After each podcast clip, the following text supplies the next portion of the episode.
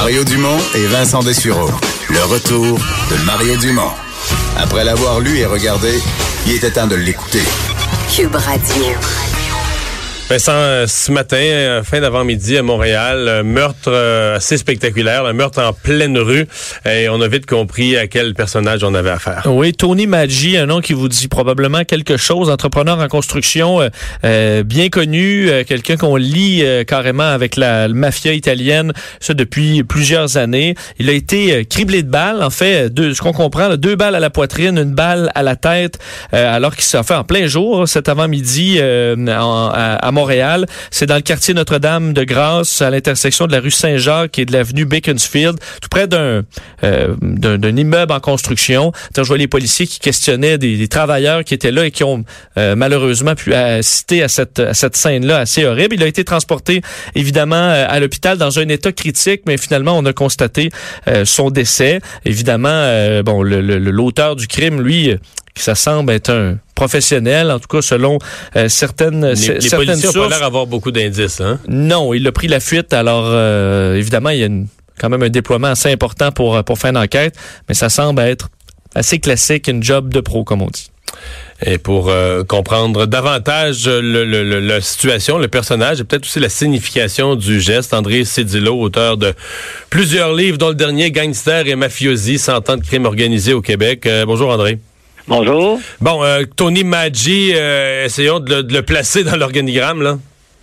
Ben, Tony Maggi, au fond, c'est un associé de la mafia depuis plusieurs années. Il était surtout très près de la famille Risuto. Euh, pendant des années, là, il a été associé à la famille Risuto parce que lui, c'est un promoteur immobilier et euh, souvent euh, avait besoin soit des, des services de, la famille, soit pour financer des projets ou soit pour parfois forcer la note ou convaincre des gens par le réseau par le réseau de contact de, la mafia là, de d'influencer des, des projets de construction. OK. Euh, comment on explique? Parce que c'est un... C'est toujours quand même spectaculaire. On est en, on attend même pas le soir, on est en plein jour, 11 heures le matin. Il y, a quoi à dire sur le mode d'opération? Ben, c'est des, c'est des, c'est des, euh, c'est des c'est des tueurs à gages au fond que la mafia a à, son, à son service. Et euh, ces gens-là, ben, euh, on n'en est pas au premier meurtre là, en plein jour. Euh, c'est, la plupart même des meurtres se, font en plein jour comme ça. on profite de, de, de, de, la diversion finalement. Tu sais, les, souvent on, a, on est cagoulé ou on fait ça dans, dans des lieux même souvent ouverts, des restaurants même. Des fois il y a des foules puis on les gens ça, quand il arrive un, un événement comme ça, les gens paniquent. Donc, c'est assez difficile de reconnaître les bandits et tout ça. C'est des pros, c'est des pros. Euh, ils très peu d'indices sur les scènes de crime. Qui, aurait pu en vouloir à, Tony Maggi Quel groupe ou groupe qui s'affrontent pourrait fournir le début d'une explication euh, Pourquoi on Parce que c'est pas la première fois d'ailleurs qu'on attente à sa vie. Non, euh, Tony, Tony Maggi euh, a fait l'objet de plusieurs menaces depuis le début des années 2000, au moins trois occasions de mémoire qu'on s'est attaqué à lui.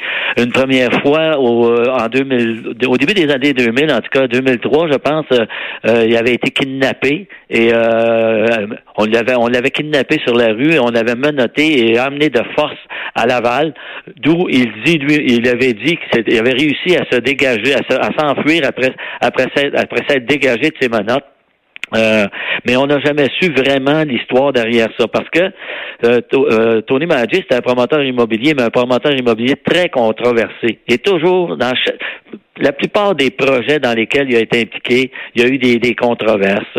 Parce qu'on l'a même, on, se rappelle à, la commission Charbonneau, euh, Vito Rizzuto euh, avait très peu confiance en lui parce que il doutait euh, de ce que des explications que lui donnait souvent Tony Magui pour diverses diverses raisons, exemple de financement du projet. J'ai approché tel gars, tel gars m'a dit telle affaire. En tout cas, Vito s'est mis à douter beaucoup de, de, de, de Tony Même s'il le connaissait depuis des années, qu'il faisait des affaires avec lui depuis des années déjà, euh, ce qui a fait tourner la, ce qui a fait ce qui est ce qui est devenu euh, comment dirais-je symbolique de, de, de, Tony Maggi, c'est quand il s'est impliqué dans le projet à, à, grande en grande pompe là, dans le projet du mille de la commune, le fameux l'ancien centre frigorifique dans le port de Montréal qu'on a transformé en condo de luxe. C'est Tony Maggi qui a pris ça qui a pris ça en charge, sauf que a eu des problèmes de financement, a dû faire appel à Vito Rizzuto et euh, euh, Vito Rizzuto avait investi de l'argent là-dedans et donc Vito a commencé à douter de, Tony Magui à tel point qu'il avait mis son fils euh, pour, pour tenir à l'œil Tony Magui. Nicolo Rizzuto Jr., pendant un bon moment, avait ses propres bureaux dans les bureaux de la compagnie de construction de Tony Maggi sur Upper Latin Road à Notre-Dame-de-Grâce. Pour surveiller les intérêts de la famille. Oui, parce que parce que Vito, Vito Rizzuto, la famille Rizzuto voyait que le, le projet du mille de la commune, euh, disons, euh, euh était euh, n'allait pas bien financièrement. Donc Vito est intervenu. On le vu à la commission de, Charbonneau. C'était vraiment un passage qui est passé inaperçu dans le public, mais c'était une anthologie du rôle vraiment du chef de la mafia à Montréal, Vito Rizzuto. Tony Magui a des problèmes de financement. On fait intervenir Vito Rizzuto. Vito Rizzuto euh, déploie son contact, son réseau de contacts, fait affaire avec un intermédiaire dans le milieu de la construction, et c'est lui qui invite tous les euh, tous les, les, membres du réseau à acheter un condo dans le mille de la commune de façon à pouvoir financer la, la, construction finale. Et euh, c'était ça, c'était ça le rôle. Et la commission Charbonneau a démontré que Vito Rizzuto, en échange de son intervention pour la réussite du mille de la commune, avait, avait, avait reçu, je pense que cinq condos et un garage dans le mille de la commune qu'il a revendu rapidement. Mhm. Euh, est-ce qu'on va, euh, du côté de la police, on, fait quoi avec ça? Est-ce qu'on déploie des efforts euh, surhumains pour trouver le coupable ou on se dit, bon, ben, c'est un règlement de compte dans le milieu criminel? Comment, comment, comment on réagit ce matin là, après ça? Ben, disons que la police, normalement, va faire une enquête euh, traditionnelle. Elle, va, elle, va, elle, va, étudier toutes les hypothèses. Elle va euh, pister toutes les, avenues possibles, imaginables, jusqu'à temps que euh, qu'il arrive dans un cul-de-sac. Et en même dépendant de ce qui se passe dans le milieu criminel et des liens que, que, que Tony Maggi avait développés là, dernièrement, ça, ça se pourrait que la police puisse se servir de cette enquête là pour bousculer, euh, euh, faire un peu de, de, bousculer un peu le milieu euh, criminel. Quand il arrive des enquêtes comme ça, souvent, on frappe à plusieurs portes pour savoir, pour essayer de comprendre qu'est-ce qui s'est passé. Hmm. André Cédillo, merci pour ces explications. Au plaisir. Au revoir. On va, ouais. Mais c'est vrai quand même, hein? Mais c'est vrai ce qu'il dit que ça, il y en a plusieurs qui arrivent. Je me souviens à Laval, c'est comme euh, sur le bord plein public, sur le bord d'un terminus d'autobus. Euh, tu sais, il dit qu'il est arrivé une voiture, bing bang, il y a une coupe de coups de feu, puis salut, puis le personnage est disparu.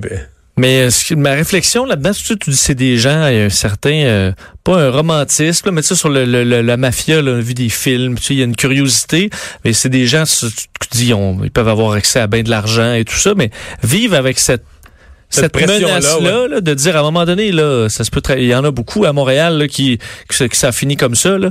Euh, tu te dis vivre avec ça, ça se peut me fasse abattre à n'importe quel moment. Est-ce que ça vaut, est-ce que ça en vaut la chandelle d'une vie de crime?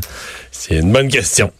On va s'arrêter. Euh, on va parler dans un instant avec Lise Ravary. Euh, on va revenir sur ce vraiment un sondage qui a pas fini, j'ai l'impression, de faire couler de l'encre sur l'unité canadienne. En fait, un exercice. Je sais pas s'il y a d'autres firmes de sondage qui s'étaient amusés à faire ça. On demande aux gens, province par province, quelles affinités, quelles amitiés vous sentez avec les gens de telle telle autre province. Il y en a pas bien bien qui aiment le Québec.